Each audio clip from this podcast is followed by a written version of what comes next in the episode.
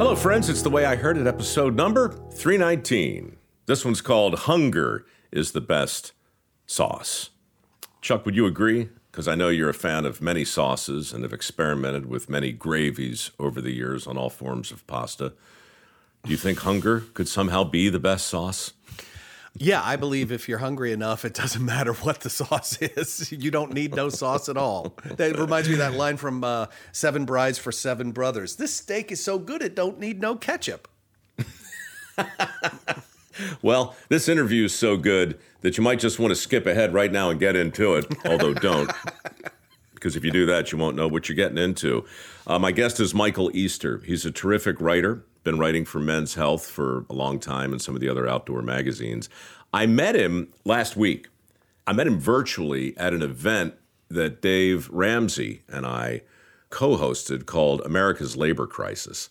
And the point of the event was to try and talk candidly about the reasons why we've got, you know, nearly seven and a half million able bodied men sitting out of the workforce and why it's so difficult to hire these days. And, you know, he had some ideas to help entrepreneurs and small business people. And of course, you know, I'm doing the microworks thing. But he invited some other people onto the stage to talk about the underlying issues of this problem. And one of those guys is Michael Easter, who has written a terrific book called The Comfort Crisis.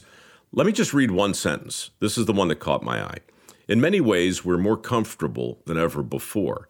But could our sheltered, temperature controlled, overfed, under challenged lives actually be the leading cause of many of our most urgent physical and mental health issues? I'm going to go with yes. Hell yeah. You'll get halfway through the book and realize the answer, of course, is yes.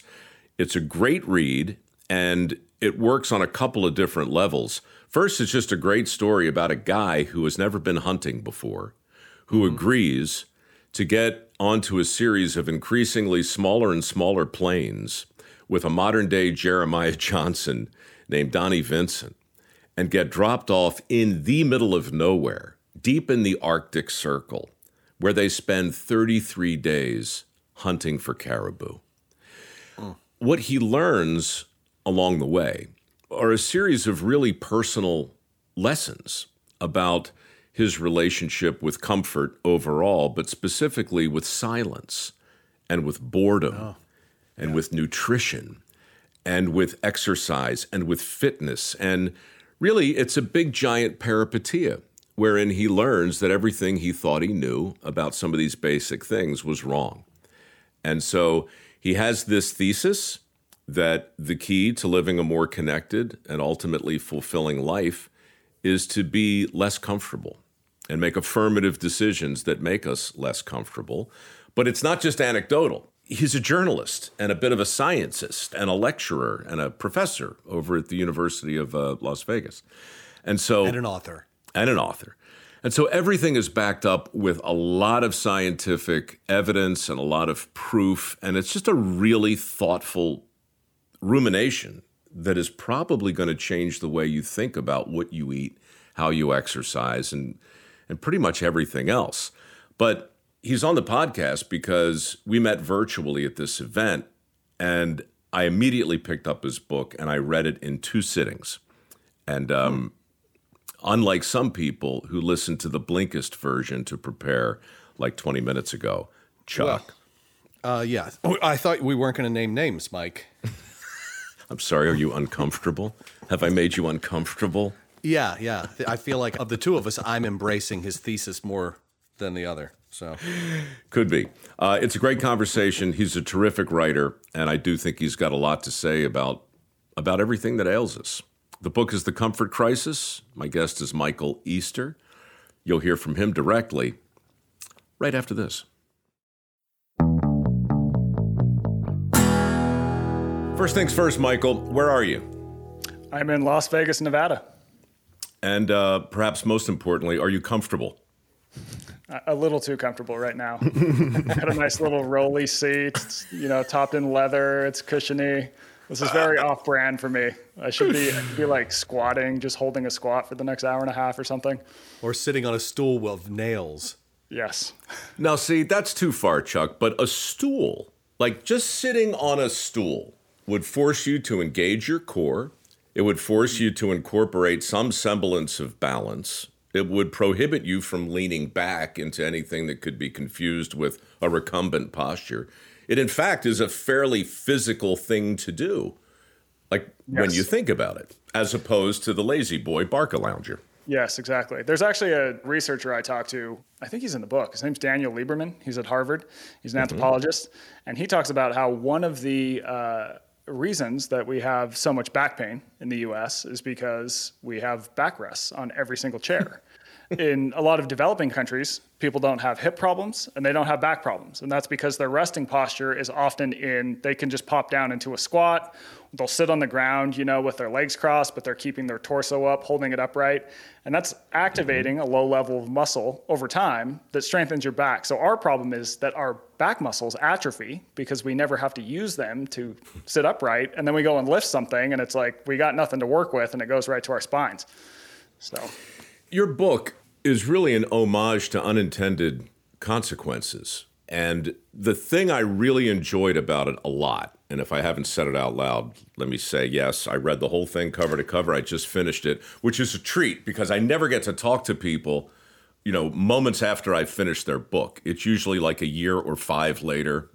But I'm sharp, man. Yeah, Lieberman was in your book. I remember him vividly. He made that very point. The thing I loved, the biggest thing that I loved, is actually the smallest thing.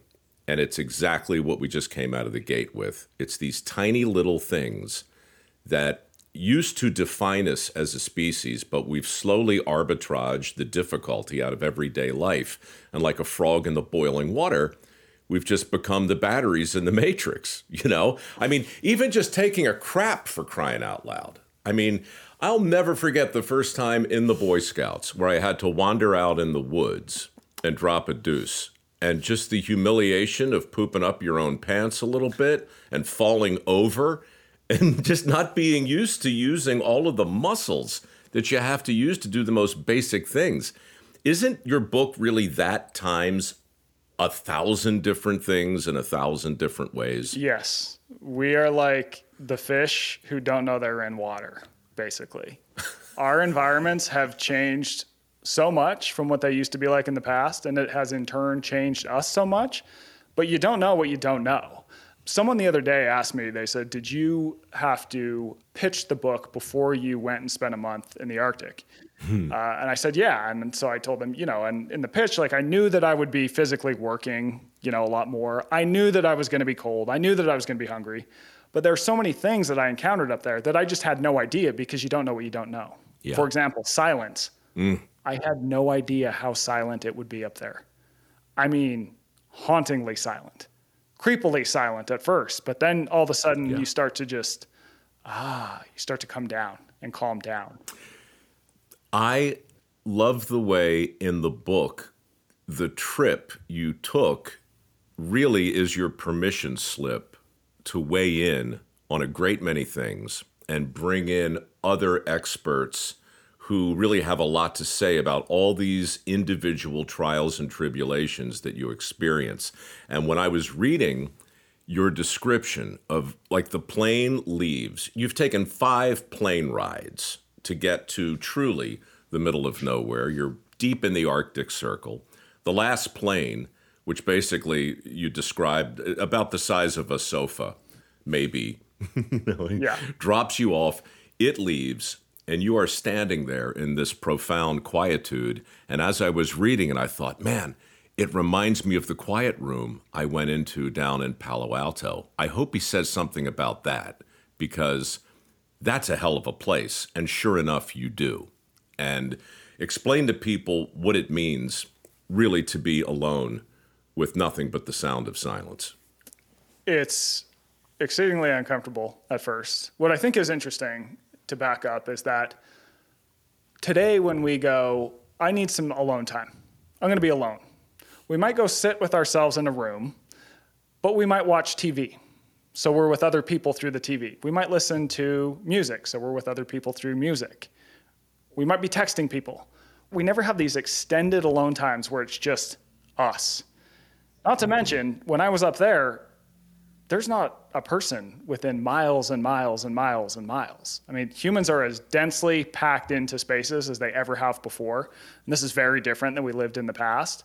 And so for me, standing up there and going, one, I can't even reach out to a person in the form of media right now or send a text or anything like that. But number two, there is no one around here for miles. Like, no one's coming to get me for the next however long it is four, five, six hours in the plane. And it, by the way, it could get delayed because the storms come in all the time. It was definitely uh, a little unnerving, but at the same time, also a little freeing because all of a sudden, when you're out of society, you start to go, wow, I, you kind of shape yourself to society. That's what we do. We're mm-hmm. social creatures. And when society gets removed from the equation, you go, wow, I could be anything right now. And that's a little bit strange we just don't realize the incredible cacophony that surrounds us all of the time. And until you start to really eliminate that, I remember in that quiet room, I couldn't identify it at first. It was the sound of my own heart, the sound of blood in my ears. Like you can almost start to hear the sound of your blood circulating. Yeah. And it is it is deeply off-putting.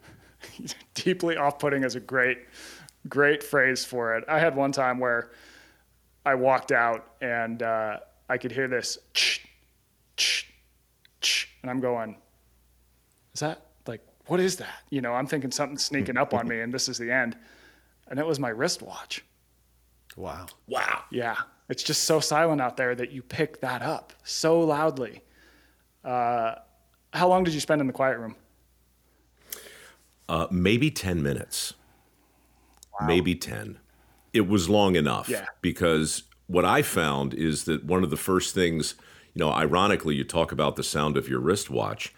The first thing you lose is your sense of time and your sense of everything. It's like looking at the world through the bottom of a Coke bottle. Something is distorted, something's just not what you're used to. And then, forgive me, I know we're kind of starting in the middle of things, but this juxtaposition of silence with boredom, I asked you about it on stage the other night. That's also a big, big deal. This idea of never being uncomfortable sits next to this idea of never being bored. And somewhere in between there is just the quiet that used to come as a matter of course, but we just can't get it anymore. Can you make that make sense? Like boredom and quiet and how that's screwing us up today? I'll try and pull off both those threads. So, first of all, um, well, I'll start with quiet since we were just talking about that. Basically, humans have increased the world's loudness fourfold. Fourfold. We live in noise now. we live in a lot of noise. Now, if you think about the context of noise in the past, the noises that we used to hear tended to be natural. It would be like wind, um, it would be birds, it would be water. And today we have a lot of noises that are created by machines and they're much louder. And in the past, anytime we heard a loud noise, it was usually a bad sign. It's a mm-hmm. tiger coming to get you. It is a rock slide that's going to bury you. It's a storm coming in that's going to put you in a bad position. So we evolved to basically associate loud noises with danger. And you still see this today. If someone's sitting there and you walk up behind them and you snack your hands together, we jump, right? Um, mm-hmm. Um, well, living in this sort of trickle of loudness has sort of led to a uh, low level of stress, sort of stress hormones being released at a low level all the time. So when you look at people who live near very loud roads, they tend to have significantly high, I think it's like the depression and anxiety rate uh, is maybe 25, 30% higher among those people. Mm-hmm. Um, and this is even controlled for in nice neighborhoods. This isn't that, you know, people who you know don't have enough money live near the road or whatever it is. So it's controlled for in nice neighborhoods. So basically, the long story short is that by living in all the noise we do now, um, it tends to stress us out and lead to some bad outcomes. Meanwhile, when you put people in more silent environments, they find it uncomfortable at first because we've almost sort of adapted to how loud the world is now. But after mm-hmm. enough time in it, they start to calm down. They start to calm down. They even start to be more productive at work They don't even realize that they're that much more productive. But when you compare their work to when they were working in uh, spaces that were much louder to when they were in spaces that were much quieter, they get more work done and the work is judged to be higher quality. So it's this kind of like low level thing that you just don't even realize because, again, it's like you're fishing water, right? You don't realize you're in the water. Interesting.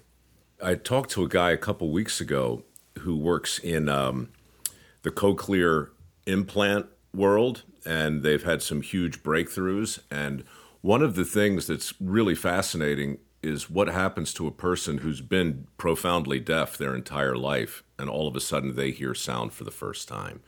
It's actually terrifying. Mm.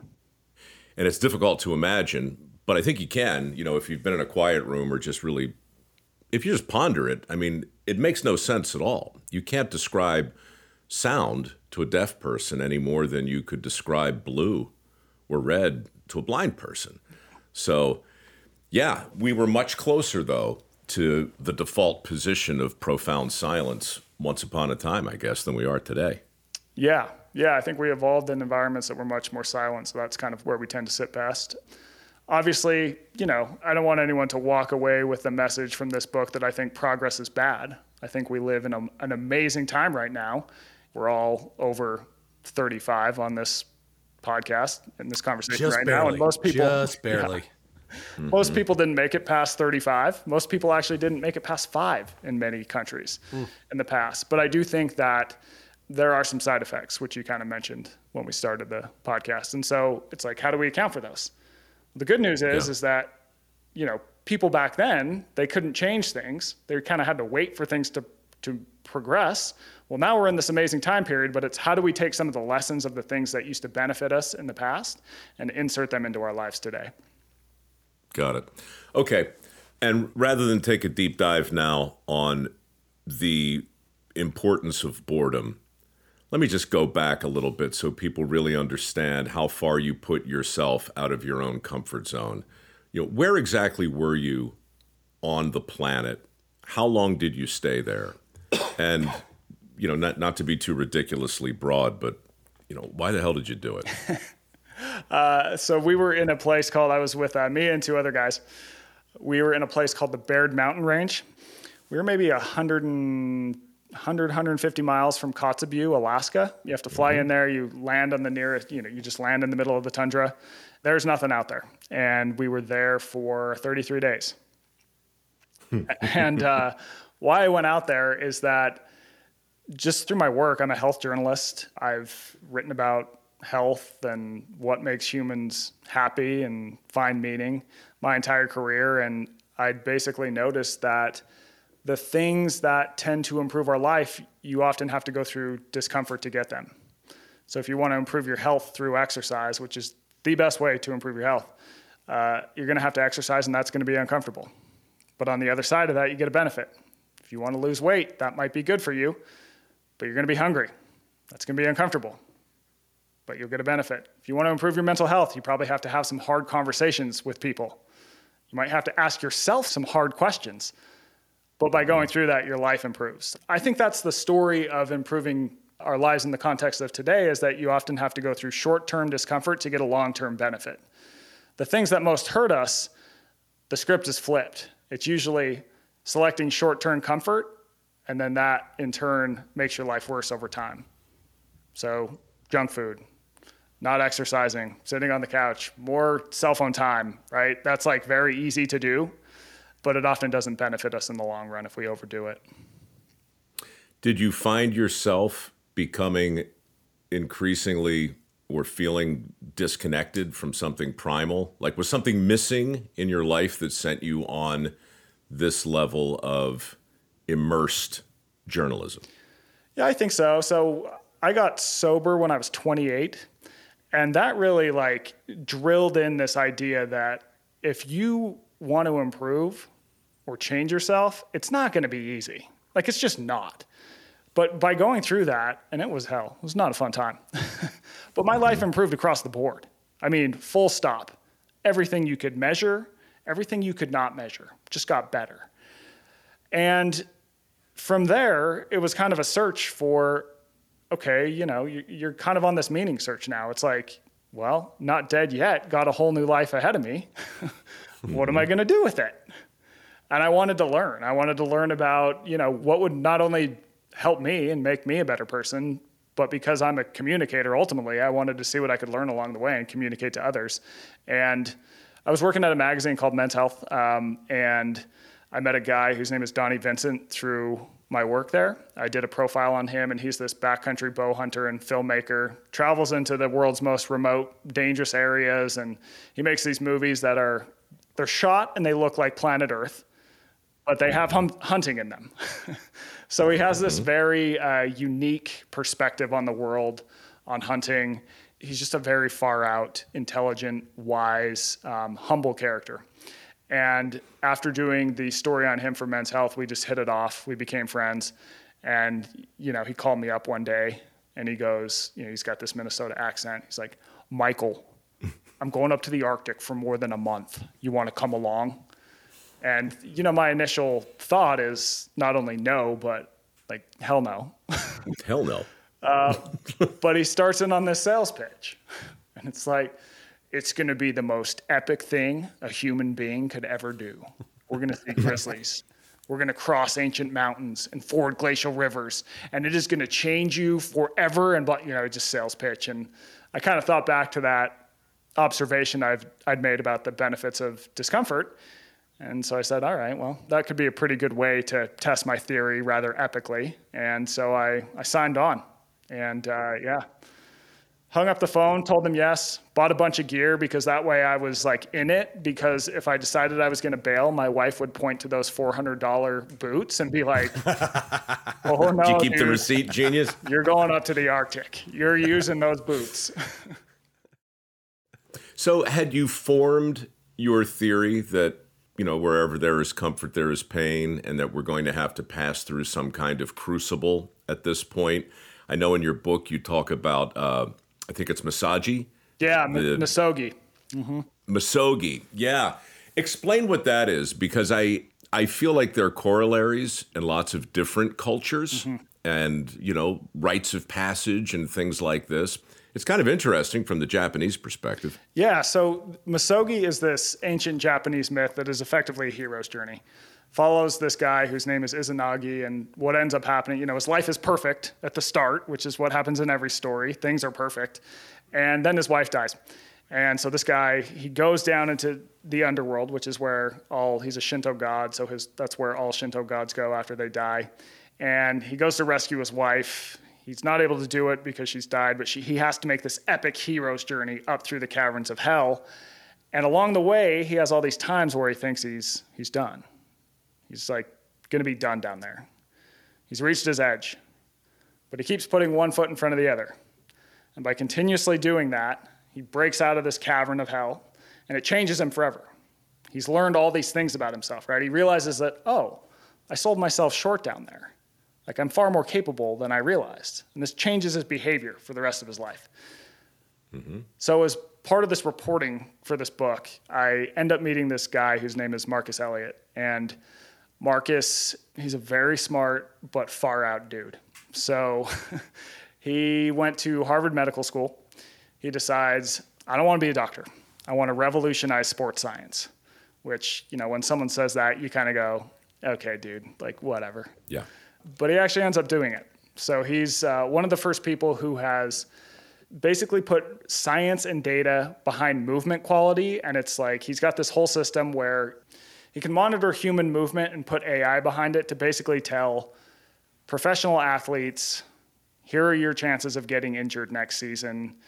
Here's like this skill that you're really good at, so you should develop. On and on and on. Long story short, you just need to know that he's one of the only people that has an official contract with the NBA, with the NFL, with all these leagues. But the important thing about him is that, yes, he's all about numbers and data and figure, but he also realizes that what really changes his players the most, and the players that really have the gear, it can't always be measured. Mm. Right? There's people on teams and people we've encountered in life where if it's the end of the game or a tight situation, a clutch situation, you always give them the ball because they've got something else on board. Mm-hmm. It's like, well, what the hell is that? So to try and get to that, he does this thing he calls misogi, and it is a sort of tip of the hat to that uh, Japanese story.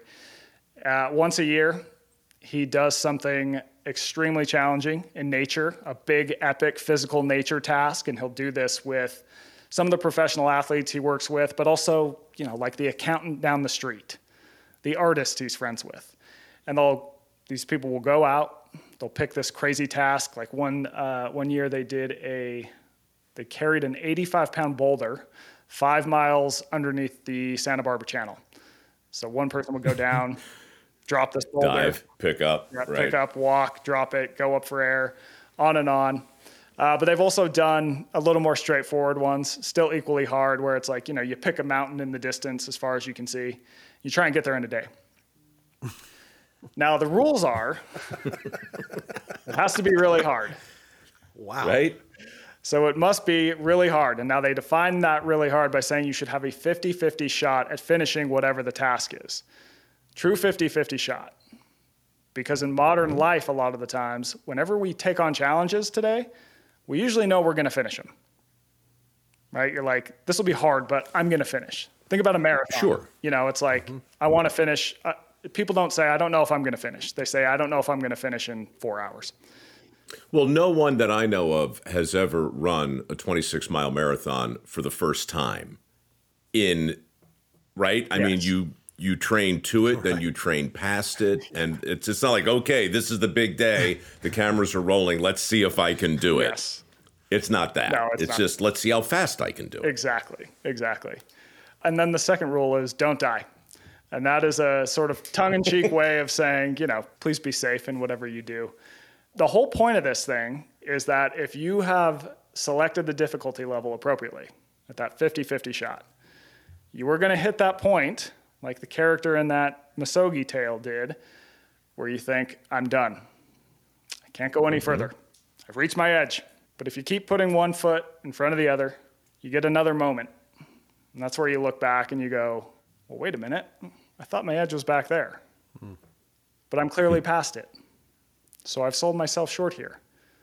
And then the next question is where else in my life am I selling myself short? Okay, I get it. Um, Joseph Campbell, The Hero's Journey, Do the Hard Thing.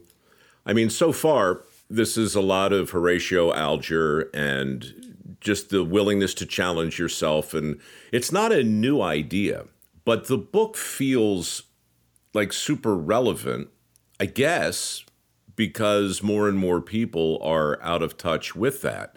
But it's confusing. Two rules you have to push yourself to a place where you think there's a 50% chance that you might fail, which means, you know, difficulty and risk.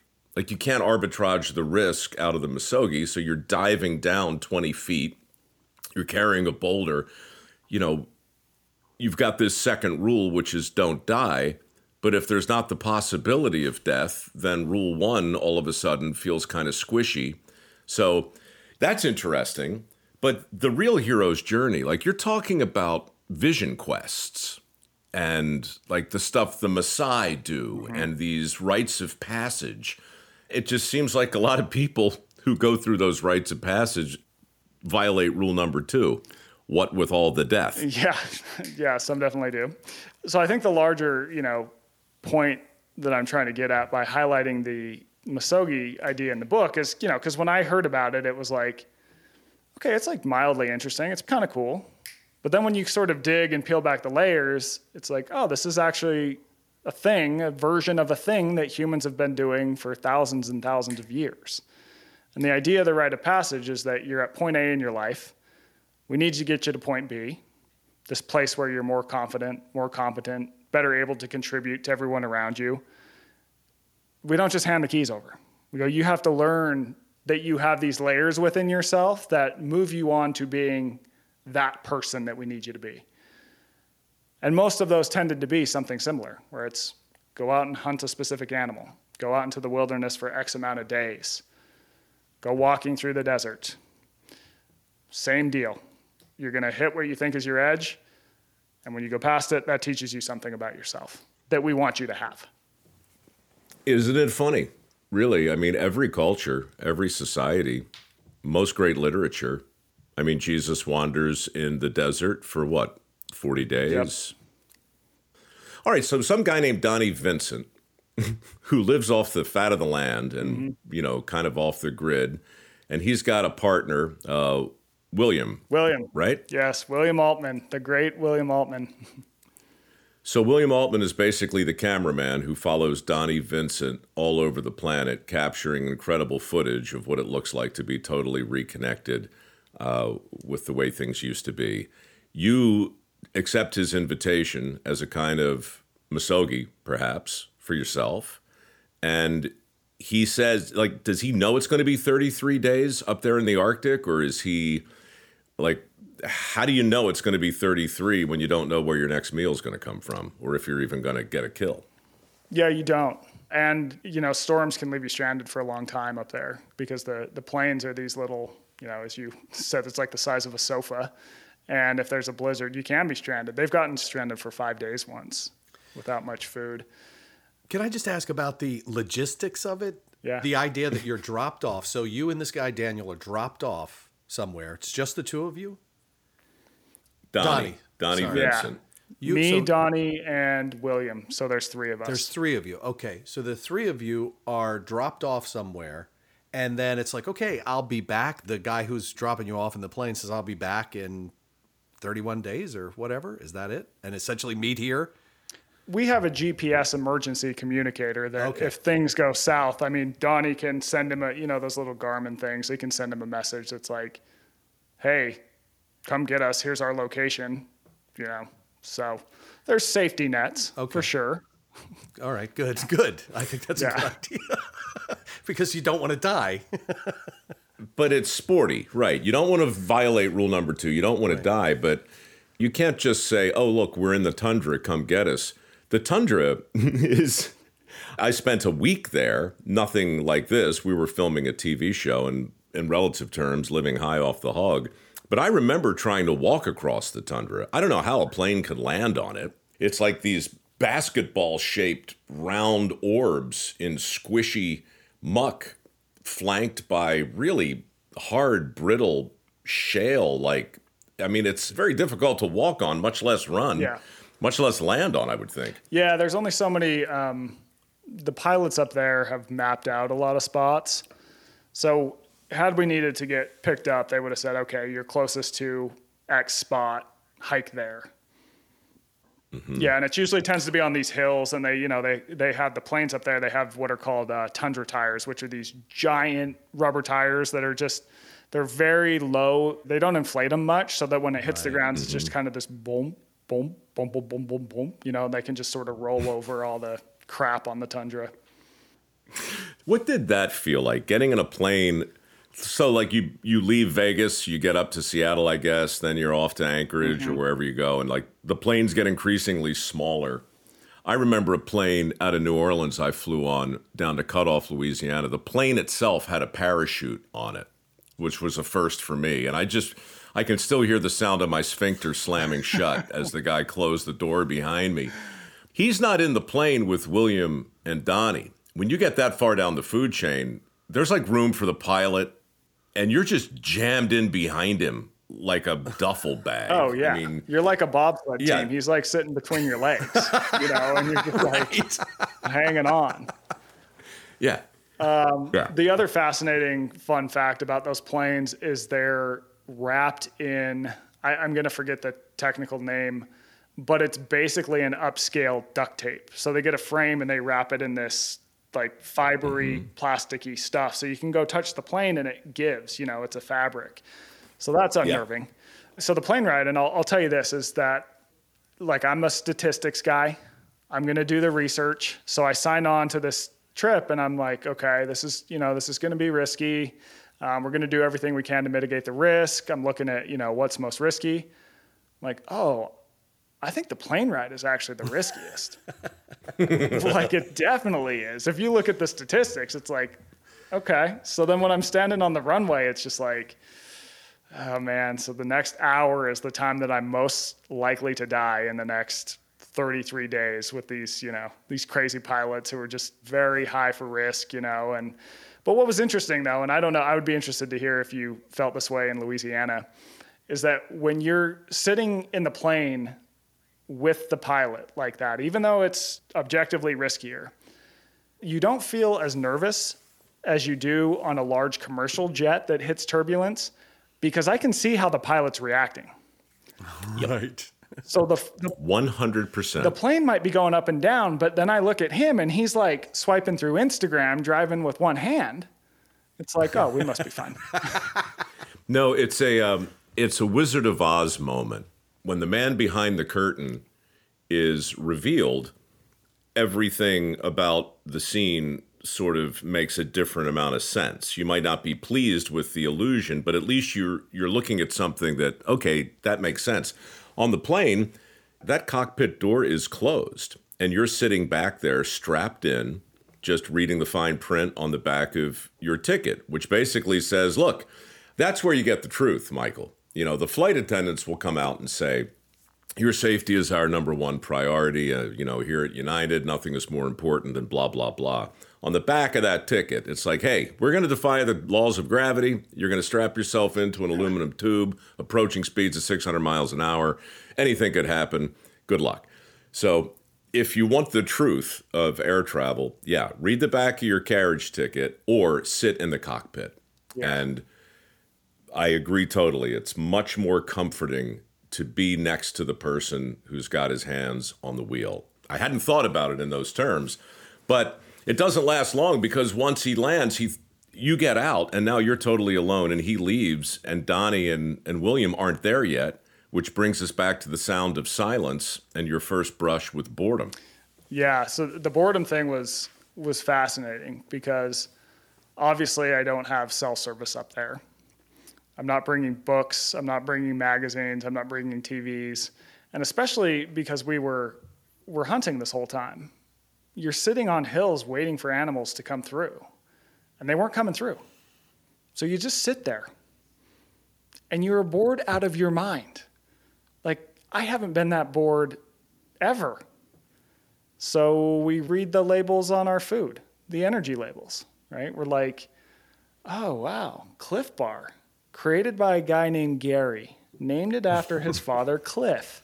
250 calories. Hmm, Interesting. Yeah. Then you read the labels on your, your gear tags. Like, oh, this jacket's coated in Dermizax. Sounds like hmm. acne medication. Actually hmm. repels the rain. You know, it's just, but what's interesting though is that your mind also goes to some very interesting places. So, yes, sometimes you're going into some stupid places. Other times you think on some wavelengths that you haven't really been in before. So, for me, I took a ton of notes. And the notes are pretty interesting. And a lot of them made it into the book. I wrote some of the book. I came up with ideas for the magazines that I write for. I did all kinds of stuff that was different than I would have done were I bored at home. Because if I'm bored at home, mm-hmm. I have 75 different screens within a, you know, 20 foot radius to kill my boredom. So boredom boredom is interesting because you can think about it as, as this evolutionary discomfort that basically told us whatever you're doing with your time right now, the return on your time invested has worn thin. So go do something else. So if we're hunting and it's a million years ago, no animals are coming through, but we need food or else we're going to starve. Mm-hmm. Boredom kicks on and goes, go do something else. And in the past, that something else was often productive. We'd go pick potatoes, we'd go pick berries, we'd maybe go build a shelter. We'd do something, right, that was productive. Sure. Now, when we, And we'd get the low hanging fruit too. Yeah. Like the berry example is good. You can spend an hour picking every berry off of a bush, or you can spend 10 minutes getting the low hanging berries and then realize, you know what? I got to get the berries back to the cave. The family's hungry. I need as many berries as I can get, you know. So the boredom of chasing the hard to get berries propels you to the next bush where the easy to get berries are low hanging, right? And so you return to the cave with a lot more berries than you would otherwise have. But Yeah. nowadays, the berries are already in the cave, along with the game and everything else, and a football game, and you know. Yes. Everyone is now drinking berry flavored soda. Mm-hmm. Nowadays, though, when we feel that discomfort of boredom, that used to kind of be this thing that was, you know, go do something else. Our options were limited, usually limited to things that would enhance our lives. We can dive into a screen or, you know, turn on the TV again. And there's nothing inherently wrong with that. But when you look at how much time people spend engaged with digital media, which is 12 and a half hours about on average from all our different devices Per day? per day, per day. Yeah. There's a good case to be made that, uh, you know, maybe sometimes we should see where boredom takes us. Boredom isn't inherently good or bad. It tells us go do something else. We now default to the easy stimulating thing of digital media now. You teach over at uh, the college in Vegas, Yeah. is it? Yeah, UNLV. And didn't you ask your students at some point to like check their screen times? Or am I conflating stories? Yeah, because I do. I don't think Chuck believes how high those numbers are, but it's uh, Oh. I'm a little surprised for sure. 12 and a half hours? I mean, 12 and a half hours on average, and that's for every single American. That's from cell phones, that's from television, that's from computers, that's from iPads, that's from audio, you know, radio. 12 and a half hours, yeah. Wow. It's pretty wild. My students, though, that's a fun game. I tell them, so I teach this big uh, lecture, intro to media, basically. And on the first day, you know, we talk about how, you know, you learned uh, biology and chemistry and whatever in high school and, you know, when's the last time you used it? And they're like, ah, I don't know. I go, okay. Did you ever talk about media? and they're like, well, no. I go, okay, well, when's the last time you used media? And they're like, well, like two seconds ago because I was paying attention to my phone and not you. It's like, all right, everyone take out your phone and tell me how, what your average screen time is across the week. And there's always people that are eight, nine hours. I had one kid who had 16 average hours three semesters ago, and that was entirely from TikTok. He was like, I literally can't stop watching TikTok. Well, look, the reason you and I are getting to know each other is because Dave Ramsey heard a podcast that I did months back with a guy named Nick Eberstadt, who writes not just about 7 million men sitting, able bodied men, not working and not looking for work, but he writes about what they're doing instead of looking for work. And I didn't believe it either. But he's like, look, the data's pretty clear. It says definitively that on average they're they're spending over 2,000 hours a year Yeah. on the phone, on a screen. This is a real thing uh, with with real repercussions in real time. Yeah. Again, the phone is a tool. It would be one thing if those guys were all reading War and Peace, making donations to UNICEF, calling their mom to say hello. But the reality is is that most of the time goes to not great use. It's kind of wasted time. You know, it's funny. I've said the same thing in a less elegant way, but the phone truly is a tool, and it's analogous to the First Amendment in much the same way a gun truly is a tool, and very much analogous to the Second Amendment. And uh, you had a 30 odd six up there that you carried, and I imagine that it was with you most of the time when you were bored and when you weren't. But talk about the things you carried and the business of carrying and make people understand that you didn't just go up there for 33 days to sit around on the tundra, you know, memorizing ingredient labels. I mean, because things got real sporty real quick, and this thing really did turn into a uh, Misogi. Yeah. So we, uh, what's interesting is, you know, Donnie is a hunter and he's going up there to hunt. And I'd never hunted before.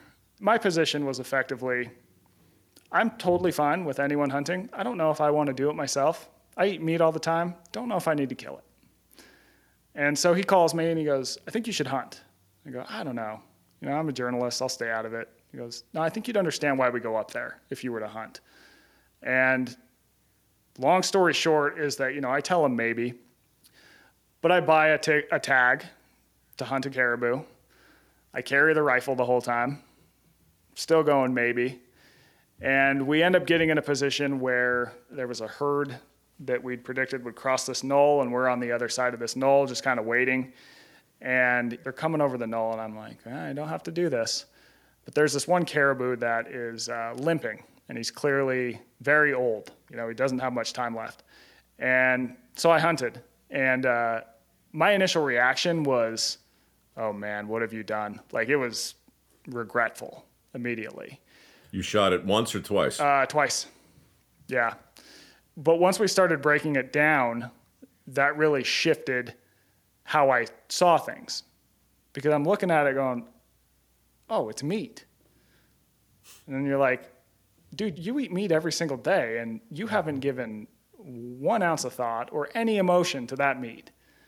And now you're here, kind of, you know, you're losing it. Like you're an emotional mess. And there was nothing wrong with that. But what it did, it gave me a really deep appreciation for everything we have, you know, for that animal, the land, and everything we have. But to your point about carrying, one other thing, Mike, you didn't get off the plane, you didn't read ingredient labels, and then you didn't walk over and shoot a caribou. You're like weeks into the process, weeks into the adventure. Yeah. I'm wondering, you spend a lot of time glassing, yeah. right? You're looking through binoculars, you're looking for the herd, and sometimes you see them, they certainly see you first, they run. I mean, you spend so much time not shooting, so much time. Yes truly looking. And so during that period of time, you're cold, you're wet, you're eating what those horrible, what do they call them? Mountain harvest? Mountain uh, house. Uh, mountain, mountain house. Yeah. mountain. so it's like meals ready to eat and Clif bars. Yeah. And you're losing weight. So how is your mind sort of keeping up with the reality of all this boredom, all this discomfort, and all of this looking but not finding? you're just kind of hanging in. I mean, you're in it. And what's interesting is that although we had very stressful periods up there, you know, where things would go wrong, things became really sketchy really fast. I would say as a whole, I was probably the calmest and most collected I've been in my life, where you're just like, oh man, I love the world and everything in it. You know, you, you kind of feel like the Zen monk who just came out of the cave after four years or something. Mm-hmm but it was also tough. You know, and I think part of it was that stimulation of having to really work your body every day, work your mind every day, be in the moment. You're in it. You're not thinking about anything else. You are there. You are 100% there. You're making decisions that are consequential all the time. And there's something about that sort of forced awareness that can almost be, mm-hmm. even though it is mildly stressful, it's also very life giving and you look at the reports of, and I'm not trying to at all compare what I did up there to war or anything, but I do think that when you look at you know reports of soldiers who have come back from war and then they have trouble adapting back to society, they do report, well, I was there with people on this very specific task, and I had to be 100% focused, and there's stress all the time, and I was very dedicated to this one cause with these people. And then I got pulled back into something that was totally different. And that's kind of a trip for me, you know? Well, I think the corollary that's totally legitimate is the old axiom combat is long stretches of unthinkable boredom punctuated by moments of indescribable terror. And so maybe terror is not the right word, but to be on a hunt and really see nothing for two weeks and to get increasingly hungry and to realize that maybe we just don't get one. Maybe we spend 33 days eating Clif bars if they last long enough, which can't be good for you. And now you come face to face with the herd. And now you take the rifle, which is pretty amazing. So Donnie must be hungry at this point too. William must be hungry, but they're going to let you take the shot. Yeah, I, I, God bless them. um, they did, and that I will tell you that meal is definitely the best meal I've ever had in my life. When we got back to camp, food tastes good in context. Mm-hmm. One, hunger is the best sauce, but two, we know that things that we work harder for, we value those more internally at a deep level. And there's you know years of research backing this up, and so it was one of those where you just feel like satisfied, like wow, this was an epic struggle to get this. Now we got it. I love the moment in the book where, after all this adversity and after all this intensity, after carrying back a hundred pounds, what on each man at least it seemed like, you just finally get this moment of Zen. You get this moment of we're actually going to eat this thing. It's all starting to come together, and then somebody pulls out of their pack. It was like seasoning. Yeah. Somebody actually brought seasoning. Yeah. Just to make it just a little, you know. It's like that. That just made me laugh out loud. Oh yeah, that was Donnie. He knows. it was fantastic. I mean, it was really, it really was like one of those moments I'm going to remember forever. I still think that's the best meal I've ever had in my life. Oddly enough. I think it's worth a minute too to talk about what you're willing to shoot and what you're not when you're hunting at that level. I think a lot of people probably just imagine you go two weeks, you're out there to get something, you're hungry, you see the herd, shoot the first one you see. But that's not even close to the calculus that goes on. Yeah. So we're trying to basically shoot the oldest animals we can. And, you know, Donnie has kind of thought really deeply about questions like this. You know, if it's a million years ago, yeah, we're taking whatever we can because, like, we absolutely need the food. We don't have Clif bars in the bag. But in the context of today, when you think about, okay, trying to reduce suffering, trying to allow an animal to have as much time as possible before it goes, uh, we're looking for animals that are old. And you can age the caribou based on what their antlers look like. So, caribou's antlers will grow and grow and grow and grow and get more complex over time. But as they age, they can't maintain the size, but they maintain the complexity.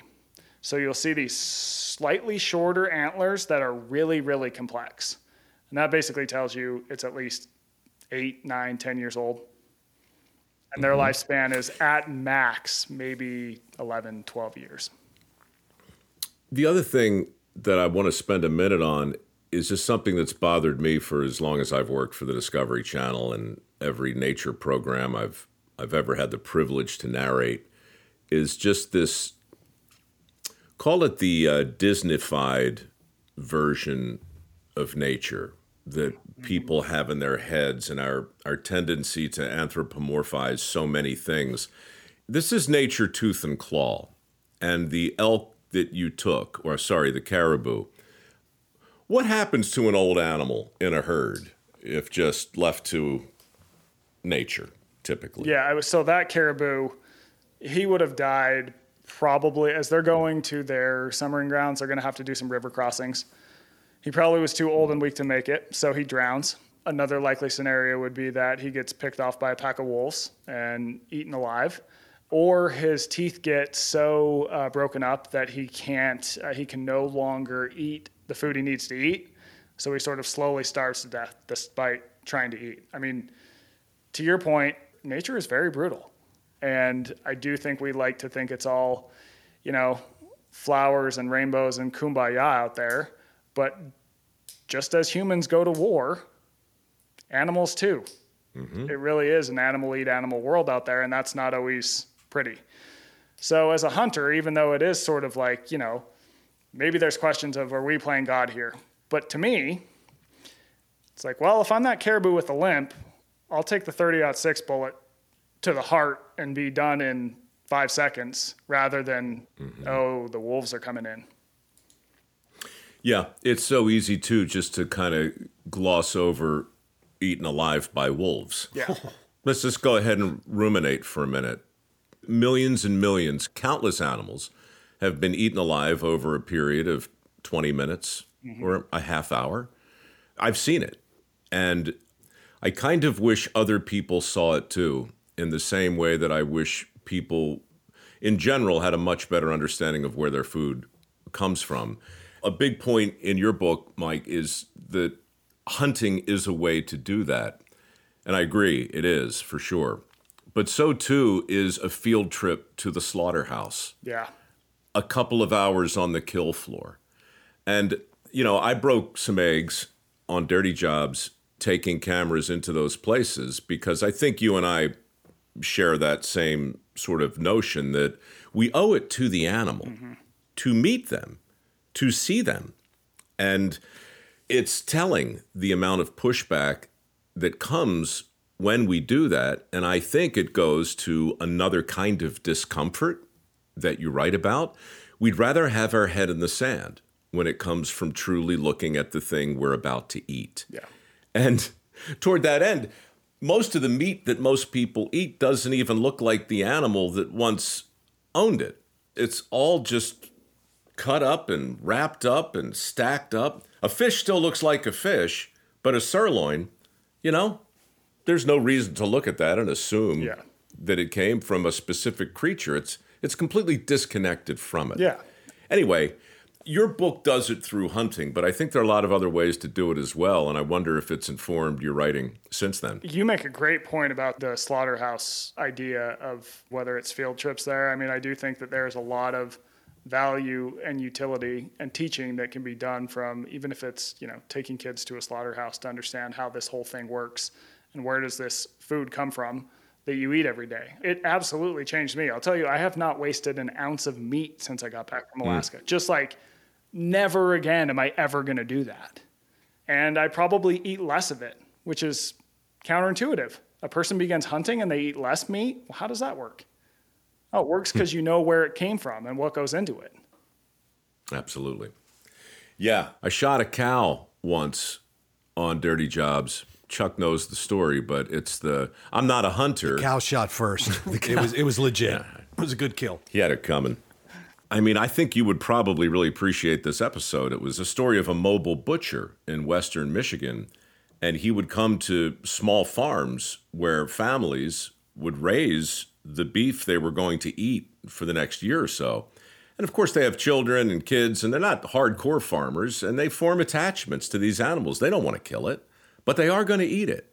And so it's a really beautiful's probably the wrong word, but it's a very authentic moment, you know, to be standing there with the family and just the level of appreciation and gratitude and understanding that over the course of 10 minutes, this cow is going to be skinned, quartered, and over the course of a few hours, returned to the family in the form of 600 pounds of, of steaks, you know. Mm-hmm.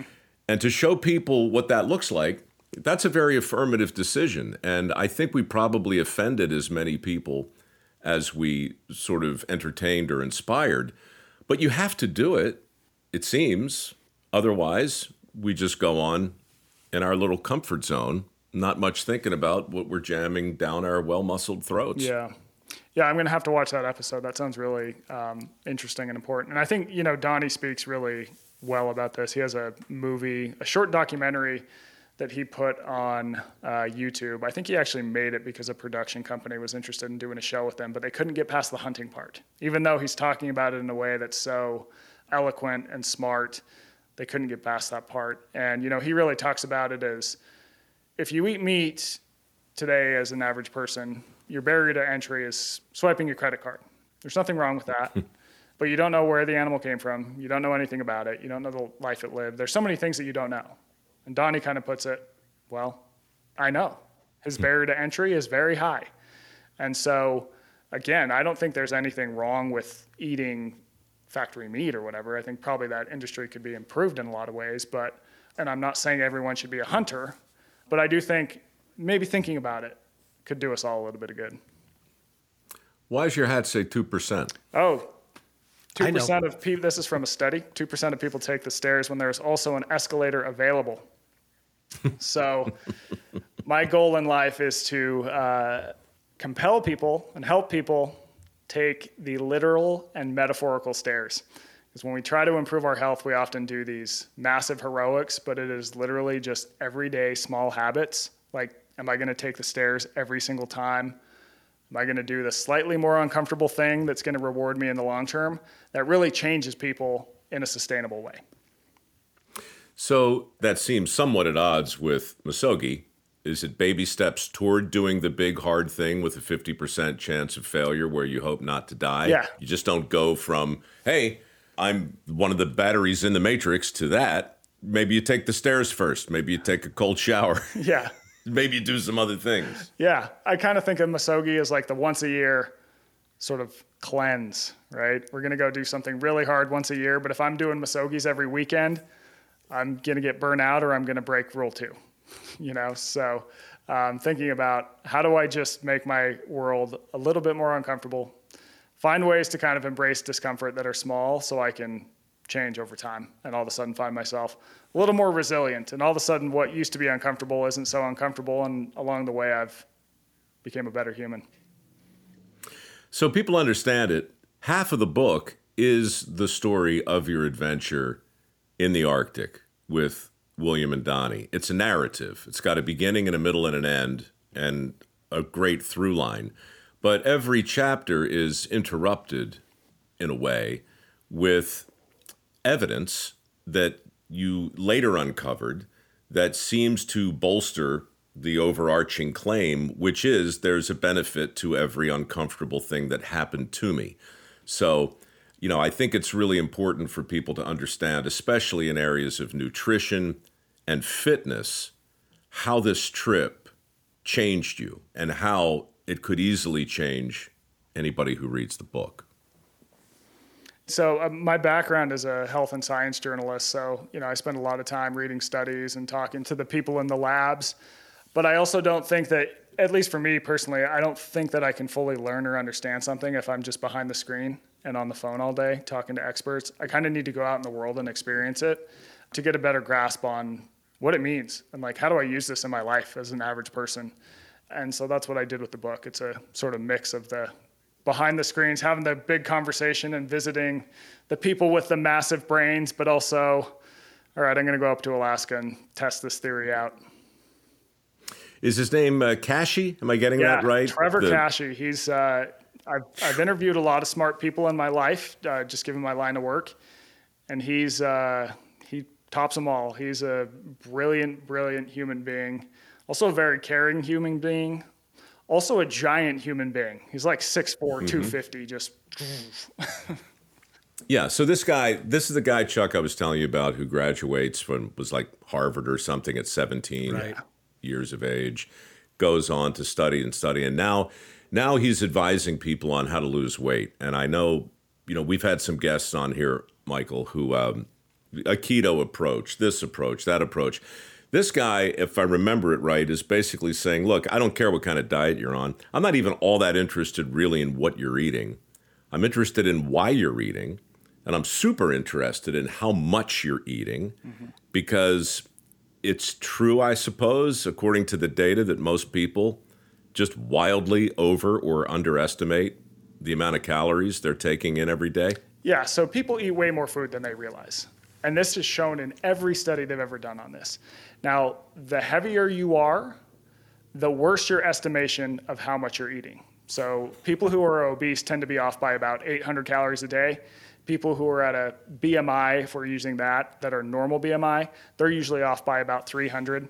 So, one of his first steps is just building awareness into a system because he doesn't feel like it's entirely useful to be like, okay, you're eating this one way of life that's worked for you we're going to give you something radically different that's just way like you don't even know what you're doing yet. Um, mm-hmm. So he mm-hmm. says, All right, why don't you figure out how much you're eating of what you're already eating?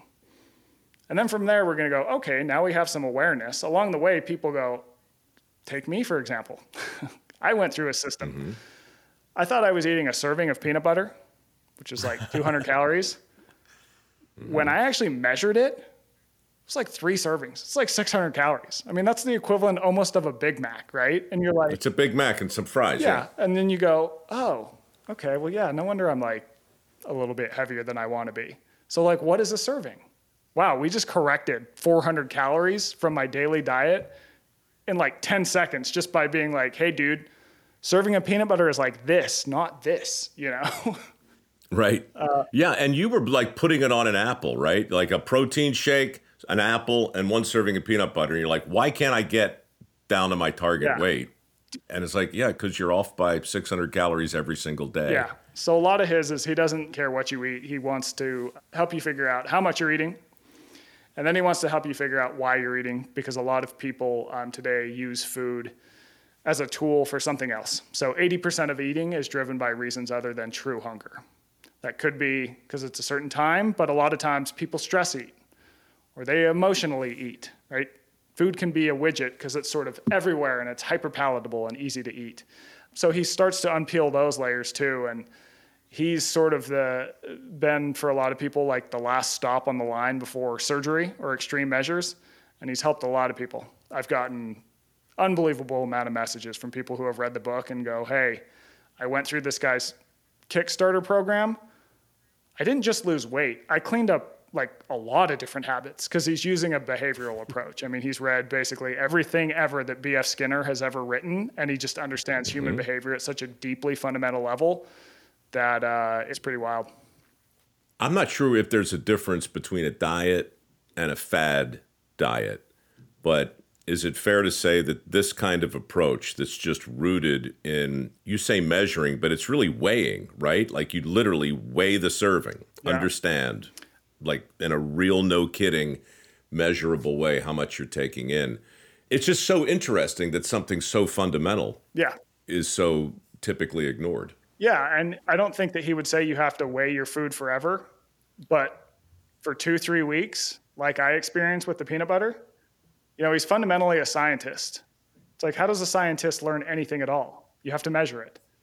Okay, well, how are we going to measure it? Are we going to measure it by eyeballing it? Well, that doesn't work because I did that with my peanut butter. We got to be more precise here. So we're going to use a scale. Okay, wow, a peanut butter serving is that small? all right, I've yeah. learned something. Crap. Bad news. But what about then with regard to weight loss and comfort? How should people think about hunger? I mean, I think it's telling what you said before that only 20% of the time, for physiological reasons, is that feeling legit. Why is our body lying to us? Why is it sending that signal? And the language, too. Right? I haven't eaten in four hours, but I'm using words like I'm starving, mm-hmm. I'm famished. no, no, I'm not. It's just been a while since I chewed and swallowed something. So here's the thing: is bodies have been doing that for two and a half million years, and they weren't they weren't lying until about hundred years ago. right? Right. Processed food. So we're fighting against basically a million years of evolution that have programmed us to eat more rather than less, to be fatter rather than thinner. And so I think first of all, it's realizing you're not a bad person. There's nothing wrong if you've put on weight. That was like the ultimate life hack for two and a half million years to not die. mm-hmm. But we're right. no longer in those environments. So we have to do some things that are actually quite unnatural in the grand scheme of time and space. And that's learn to be okay with hunger. And I think that people, and there's good evolutionary reasons for this, when they get hunger, they, hungry, they sort of freak out. They think it's going to build and build and build, and then all of a sudden their stomach is going to implode, and it's just going to be this grisly scene doesn't actually work like that. Hunger comes and goes in waves. And it's oftentimes driven by thoughts and emotions and all these different complicated things. Now, of course, if you don't eat for a day or two days, like that's going to be some pretty genuine hunger. But the idea that we need to never feel the discomfort of hunger, that's not going to put us in a good place in the long haul. And I think the link to exercise is really important too. You kind of glossed over it earlier, but most people, I think, know intuitively uh, a healthy lifestyle has components of exercise in it. Mm-hmm. But you said that exercise, in and of itself, is the single best way to fight virtually any any malady, any disease, any ailment at all. And I just want to belabor the point because we're just coming out of three years of of super sedentariness, mm-hmm. and people are just so. Uh, say something inspirational that's going to make people either walk more or carry stuff or start rucking or or something for God's sakes. Our ancestors exercise about 14 times more than we did every single day, more than we do. We evolved to move around, to run down meat in the form of an animal and carry that meat home after we'd hunted it. We would walk the land searching for things to eat and bring it back. I mean, we were just constantly moving.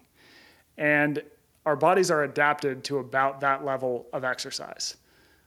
Once we go too far below that, not 14 times, but once we don't move enough, we start to get sick. So I tend to think of it's not that to me exercise isn't medicine so much as inactivity is poison. And hmm. people start to get pretty sick when they're hmm. not active enough. And the great thing is, and this is what I'll say for the people who fused with their couches during COVID, is that the least you exercise now, the more benefit you'll get. So the people who exercise like at the absolute bottom, they get the most benefit by doing like anything at all. They experience massive mm-hmm. jumps.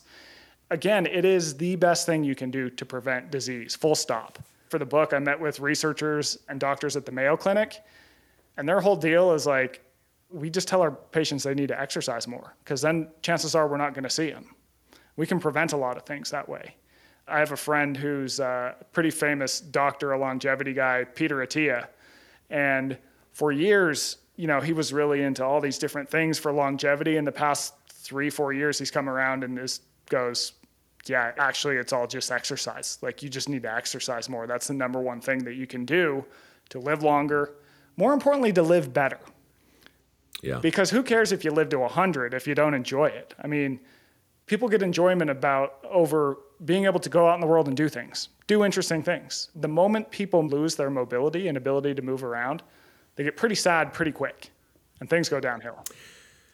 How uncomfortable, and this is, I guess, I don't know, a scale of one to 10 or just however you want to answer it, but I mean, you talk about comfort as it impacts virtually everything from fitness to nutrition to boredom to all of that stuff. But the biggie is death, right? How uncomfortable are we as a people, or maybe as a society, with death? And what do you think we ought to do, if anything, to get more comfortable with the inevitable? As part of the book, I talked to this historian whose name is Gary Laderman. I think he's at Emory University. And he talked about how in America, up until about 18, the 1860s, death was like death was part of our lives. When someone would die, we would have to take care of the body. We would have to do everything around that. We were often treating people ourselves. So it was this very intimate fact of life. We would, you know, have to slaughter our, our own animals, that sort of thing.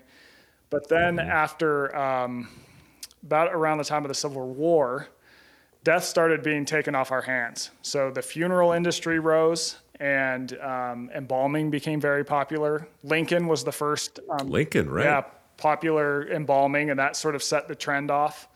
And at the same time, the modern medical system rose. So now people sort of go into a hospital. If they die there, they immediately sort of go into the funeral system.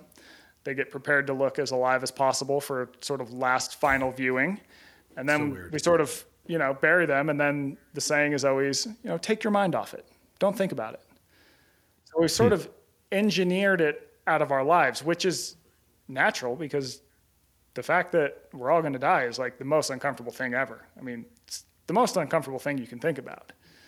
But there's a lot of science that suggests that thinking about death, becoming aware of that, it improves your life because it changes your behavior in such a way that you start to do things that enhance your happiness, that lead to better relationships. And as part of the book, I traveled to Bhutan to study this. Bhutan is a very interesting case study because I think they're 160 out of 180 on the GDP rankings. Very poor country, but they're in Nepal, right? They're right, very close yeah, they're to. right by Nepal. They don't have a single stoplight in the country. There's not, you know, McDonald's, Burger King, that sort of stuff. But when researchers do these extensive happiness surveys, they rank in the top 20 happiest countries on earth, which is like you're punching above your weight. yeah. And there's a lot of reasons for that. Um, one of them, for example, is they don't really carry death. Another is that they spend a lot of time in nature. Sorry, did I say they don't carry debt? Debt. Yeah, they spend a lot of time in nature. But the other is that uh, they're instructed to think about their death every single day. There's reminders of death all over the country. So when people die, their ashes get mixed with clay into these little things called tsa-tsas, and they're about this big. They're these little pyramids. And these things are everywhere, like all over the country. There's this constant reminder hey, this ride is going to end for you. And uh, It's like urns? You mean like so the ashes of people are on public display all over the place. Yeah, they're mixed with clay, these little pyramids, and they're just everywhere. So I spoke with a few different people there about this phenomenon, but one of them is this guy who's a Khenpo, which is a high up ranking in Buddhism, kind of like a cardinal. He put it to me this way He goes, I want you to pretend that you are walking along a trail. And in 500 yards, there's a cliff. Now, the cliff is death. Don't you want to know that there's a cliff in 500 yards? because once you know there's a cliff in 500 yards, you're going to walk the trail differently. Right? You might stop and smell the flowers on the trail. You might take in the nature. You might have mm-hmm. different conversations with the people you're walking the trail with. So, what happens when you remind yourself that you are eventually going to die is it changes your behavior, forces you to walk the trail differently. And that can lead to better decisions that enhance your life. So, as we start to land the plane here, I want to be respectful of your time, but I've got this thing called a sweat pledge, and we award work ethic scholarships, and it's not quite a Misagi, but it's a version of it. Mm-hmm. And by the way, it's a very relative thing. 50% chance of failure if you're 16 years old going for your Eagle Scout award right, is very different than moving an 85 pound boulder yeah. underwater for several miles, right? Yeah. But to be affirmatively attempting to challenge people, you know, that to me is sort of the basis of at least trying to have a conversation about work ethic. And the most important tenet, or at least the first one on the sweat pledge, is essentially a demand to be grateful or at least acknowledge the fact you've already won the greatest lottery of all time. Yeah. You walk the earth, you live in a pretty great country, you got good cards, right? And so, above all else, I'm grateful. I'm looking for people who agree with that. And I'm shocked, Michael, at how many people are offended by that challenge, like right out of the gate. And I just, I wonder about your thoughts on gratitude and how it impacts this whole weird journey down Comfort Highway? Well, I can tell you that after I came back from my time in the Arctic, I was so unbelievably grateful for things that I hadn't thought about my entire life. Like running water, hot running water. Mm. Hot running water is unbelievable. It's a good one. But like, when do you think about it? the fact that to go to the bathroom, I don't have to walk out on the tundra with a rifle because there's grizzlies. Like this toxic stuff that comes out of my body just shoots down into the ground somewhere. Yeah. This is like a common thing, right? It's not like I'm the king and I'm the guy with the toilet. Like everyone has toilets in the US. Mm-hmm. A thing I talk about in the book is this uh, concept called prevalence induced concept change. And uh, it was discovered by these two Harvard psychologists, and it basically says that humans, uh, when we experience fewer problems, we don't actually realize it. We just look for the next problem. This was a hack in our mind during evolution that allowed us to remain vigilant and constantly stand on guard, looking for problems so we'd survive. But it's carried over into our modern world. And so, as the world has gotten better and better and better, we don't stop and go, wow, things are amazing. We just look for the next problem. So if you ask someone today, do you think that the world is better? Only 12% of Americans think the world is better and improving. That's because we're constantly moving the goalpost. We don't have the ability to go, well, you know, 600 years ago, I probably would have been a serf under some king who had to work 16 hours threshing grain, and I would have eaten only bread and you know, died at 28. We go, well, uh, that one thing annoys me. So, no, the world isn't getting better. And so I think that we're just really bad at taking these grand perspectives because I'm not saying that America is perfect at all, but if you look at how we've progressed over time and the way that we live now, we are living in the best time of all time. Even some of our least fortunate people are living far better lives than kings would have lived 700 years ago. Mm-hmm. And I think it's important not to forget that. well, look, that's why I, I recommend your book uh, unreservedly, because I think there's a, like the sign says at Disneyland, you know, you must be this tall to get on the ride. And it's another way of saying, you know, are you are you equipped to handle the trip? And I've become convinced in every measurable and meaningful way that your affirmative willingness to do the hard thing is going to be the proximate cause of virtually every good thing that happens for you. And so I just, I think it's a great paradox because I agree completely. There has never been a better time to be alive than right now. And yet, you look at the obesity rate in this country, something's wrong. You look at the exercise rate, something's wrong. You look at the uh, workforce participation rate, something's wrong. Mm-hmm. We've entered into maybe, I think Chuck and I were kicking this idea around earlier. It's things are so good today that we can actually be consumed with conversations, and I say this with respect, about pronouns. We can be consumed with conversations that would have never in a million years occurred to us a million years ago or even a hundred years ago because we just simply couldn't afford to to be that comfortable. So yeah, it's a great time to be alive, but fundamentally, I think I think your book is a cautionary tale yeah. of what happens when people don't engage in their own version of some kind of misogi. Yeah, I'm with you. Miss- What's the next one? The next one is called Scarcity Brain. The basic premise is everyone knows that moderation in all things is true. Well, why can't we moderate? so it investigates that why are we always driven to more, more consumption, and how can we sort of find enough? So it's uh, yeah, it's been a fun project. What is your next crucible? Your next vision quest? Because I think I'm uh, saying Misogi wrong, aren't I? Is oh, it Misogi? You just got it. Yeah, Misogi. you just got it with Misogi. Okay. Misogi. I think I need to do something in the water. I don't love water. I live in the desert for a reason. So I got to find some water task with. Maybe I'll call Marcus up from the book and see if he's got some wacky thing in store for me. I got a buddy. His name's Jeremiah Sullivan. He invented the first stainless steel shark suit, and I made one with him mm-hmm. back in 2006.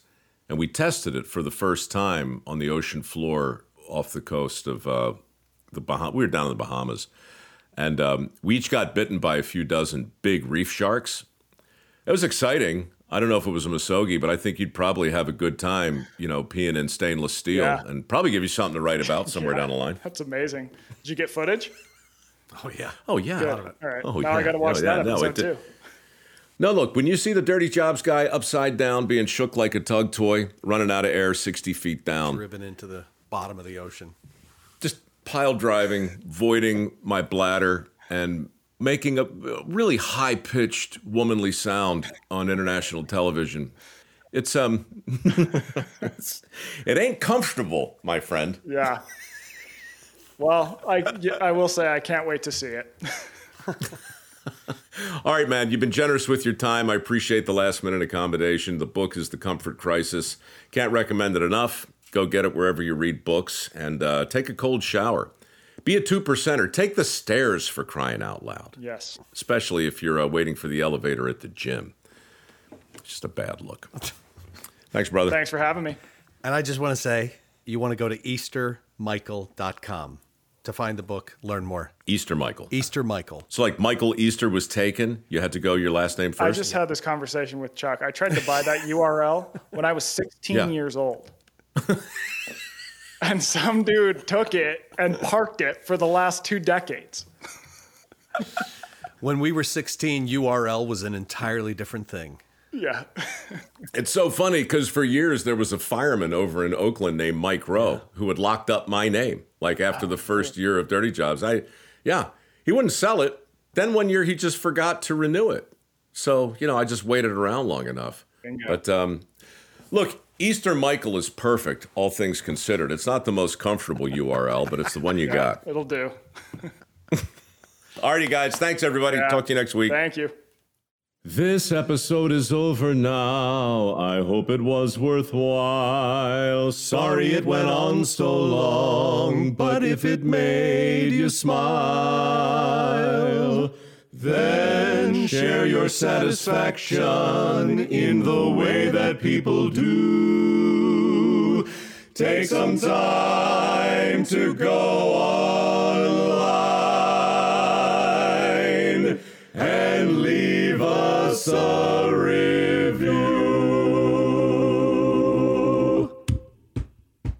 I hate to ask, I hate to beg, I hate to be a nudge. But in this world, the advertisers really like to judge. You don't need to write a bunch, just a line or two. All you've got to do is leave a quick five star review. Not four. All you've got to do is leave a quick five star review. And not three. All you've got to do is leave a quick five star review. Definitely not two. All you've got to do is leave a quick five star review. We need five. All you've got to do is leave a quick Even if you five it. star Especially if you hated it. review. Thank you.